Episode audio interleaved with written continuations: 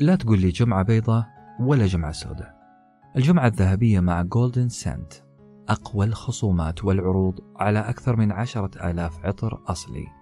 حمل تطبيق Golden Scent من صندوق الوصف واستمتع بخصم إضافي 100 ريال مع كود عطرك. شروط الخصم في صندوق الوصف. مرحبا هذا ساندويتش تدويني.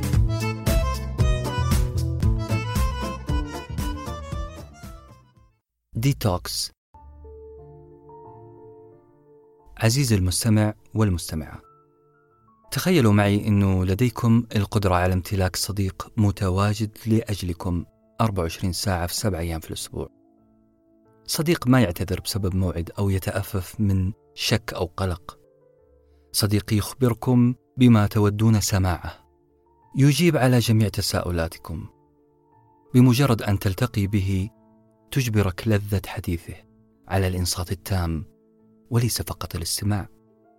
باختصار هذا الصديق يعطيك الكثير دون أن يطلب منك شيئا.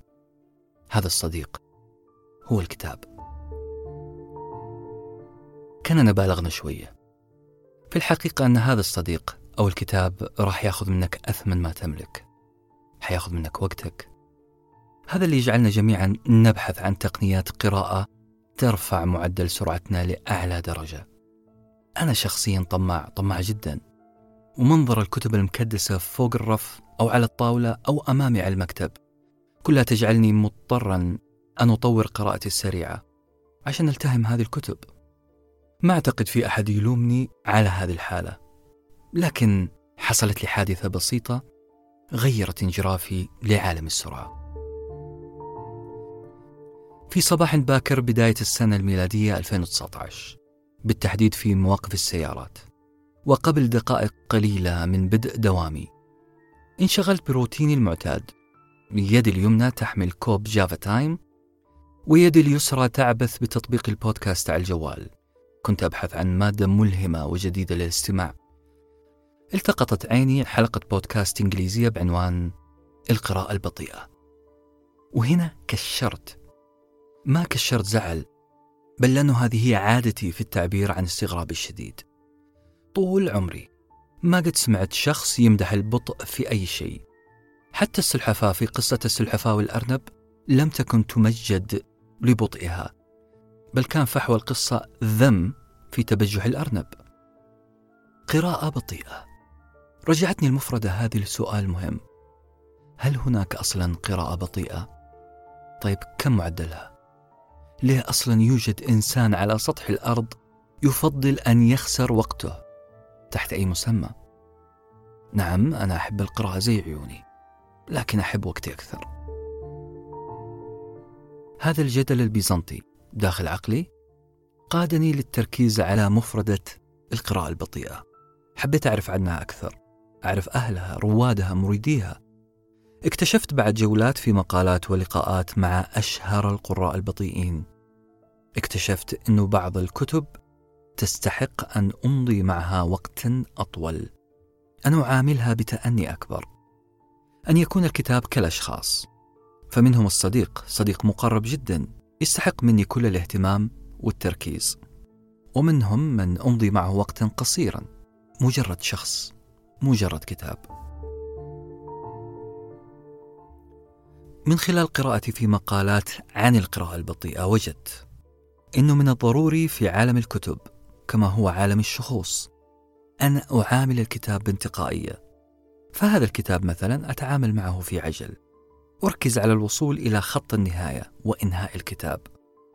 وآخر أعامله كحبيب أو صديق.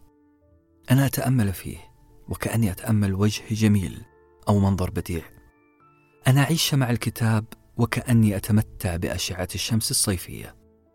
إني أبحث عن المعنى المناسب لوصف هذا الشعور شعور لقائي بالكتاب إلى حب إلى قلبي. قد تعتقد عزيزي المستمع والمستمعة إني أبالغ في وصف علاقتي بالكتب بهذا الشكل. لكنك لو كنت شخص محفوف ومحاط بالكتب راح تفهم قصدي مباشرة. القراءة هي حوار كما يقول ألبرتو مانغويل. هي كما أراها أنا فعل تمرد. ضد كل الأيام السيئة الغائمة جزئيا. وبلغة شعرية نوعا ما أقول هي العزلة المحببة التي نهرب لها بحثا عن الهدوء الروحي. الهدوء الروحي يحتاج مزاج سكون تأمل. والقراءة البطيئة المتأنية هي ما يحقق هذا الهدوء. في السنوات الماضية كنت مشغول جدا بتحقيق أهداف السنة اللي اضعها في بداية كل سنة. منها عدد الكتب التي سأقرأها.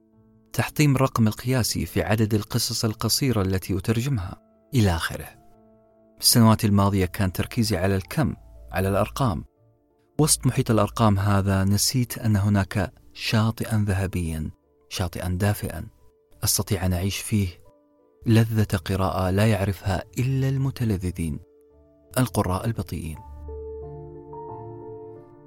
في الوقت اللي كنت مشغول فيه في السنة الماضية في تحديات القراءة والوصول للعدد المرضي والمشبع للإيجو شعور الأنا ذلك الشعور اللي ينمو على الإنجاز في تحقيق الأهداف. لكن هذا كان في سنوات مضت. هذه السنة وبعد تعرفي على مصطلح القراءة البطيئة. صار يشغلني الآن التركيز على نوعية الكتب على تنوعها على إمضاء الوقت الكافي مع كل كتاب والمرور بتأني بين السطور عشان أستشعر سحر الكلمات مكر الاستعارات وجمال التشبيهات التي تخطف قلبي دائما. لا أخفيكم سرا وأنتم أهل للثقة رغم حبي للقراءة إلا أنني ما قد عانقت أي كتاب. نعم أؤكد لكم هذه العبارة لم أصل لحد معانقة كتاب. كنت عامل الكتب والروايات بالذات. كنت عاملهم بمبدأ التيك أواي وكأنه وجبة سريعة. أقرأ الكتب خلال أدائي لمهمة أخرى. باختصار أنا لم أكن أعيش الرواية كما يجب أن تعاش. القراءة السريعة شيء مفيد شيء عظيم. تؤدي مهام عملية نعم لا تعد ولا تحصى. إلا أنها ليست الطريقة المثلى لمعاملة الكتب الأقرب لقلبك. السرعة لا تتيح للكتاب أن يحظى بفرصة الرسوخ في عقلي الرسوخ في الذاكرة شخصيات الأبطال تصبح مجهولة الهوية المعلومات حول موضوع الكتاب راح تكون غير مكتملة غائمة لا أستطيع استحضارها براحتي. في عصر المرور السريع على المعرفة، نشعر أننا مطاردون دوما. نحاول اللحاق بمعلومة قد تختفي بعد عشر ثواني. إحنا نحب نتصفح ملخصات الكتب، أهم الأنباء. نقرأ بداية تغريده دون أن نكملها. نادرا ما نستطيع أن نكون أي شيء عن أي شخص، أي فكرة. لكن ما السبب يا ترى؟ ومن سؤالي ما السبب؟ أدعوكم أعزائي المستمعين والمستمعات لاستعادة دهشتكم الأولى. الكلمات. اللحظة اللي كنت فيها تمرر سبابتك في الصفوف الأولية على السطر. كنت تحاول أن تربط بين الأحرف والكلمات لتلتمس وتتلاصق وتعطيك معنى أنت من يصنعه. عشان تخلق بينك وبين الكلمة علاقة حسية تشبه المصافحة في أول لقاء. أن تتحول علاقتك بالقراءة من مجرد محاولة معرفة ماذا تكون هذه الأسطر إلى علاقة تلامس وعناق. نعم، عناق للكتب. ربما يكون السبب الأساسي في حبنا للسرعة هو أن وعينا كبشر بالزمان والمكان اختلف كثيرا عن السابق. ثورة التقنية الحديثة سببت حالة ضغط هائل علينا على الأفراد والمجتمعات. الثورة التقنية تلزمنا بالتواجد في عدة أماكن مختلفة في نفس الوقت وداخل عالم افتراضي. هذا العالم اللي أصبح حقيقي أكثر من الواقع. ومع تواجد الإنسان في أكثر من مكان في نفس الوقت يحدث لنا تدفق هائل من المعلومات. البيانات العابرة من شتى أنحاء العالم تغزو غرف جلوسنا وغرف نومنا حتى. هاشتاجات، الترندات، آخر الأخبار كل هذه بيانات متواصلة تمنعنا من أن نعطي ما نقرأ الوقت الكافي لذلك أنا ما ألوم أي شخص يحاول تطوير قراءته أو بالأصح الوصول للقراءة السريعة بمعنى آخر أنا لا ألوم نفسي أيضا. ولكن يفترض بنا أن نقوم بترشيد هذا التدفق الكثيف من المعلومات. لمصلحة أجسادنا ونفسياتنا لازم نوقف في وجه تدفق المعلومات. تدفق المعلومات الكارثي. لازم نبدأ بفلترة النافع منها والتافه. لذلك أنا قررت أن يكون انتقائي. بصراحة لأول مرة سأؤمن بمبدأ الطبقية.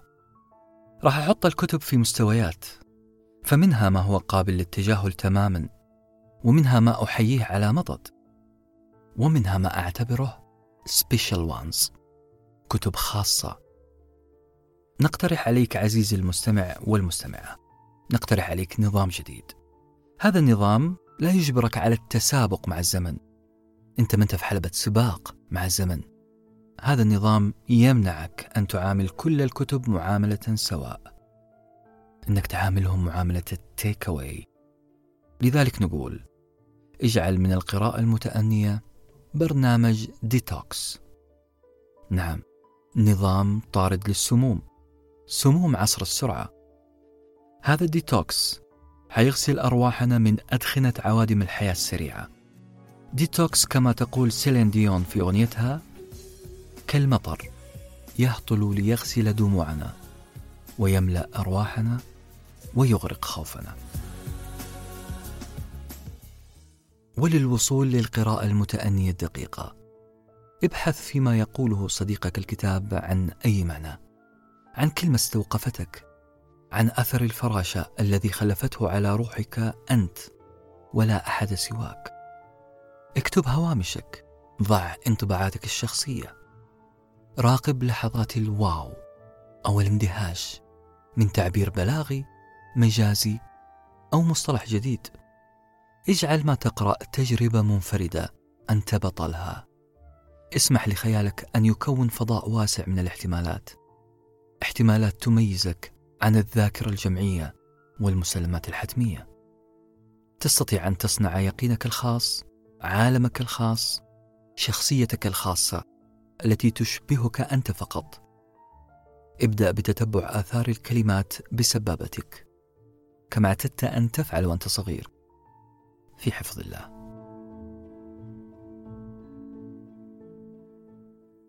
كنتم مع ساندويتش تدويني وجبة معرفية نتشارك لذتها.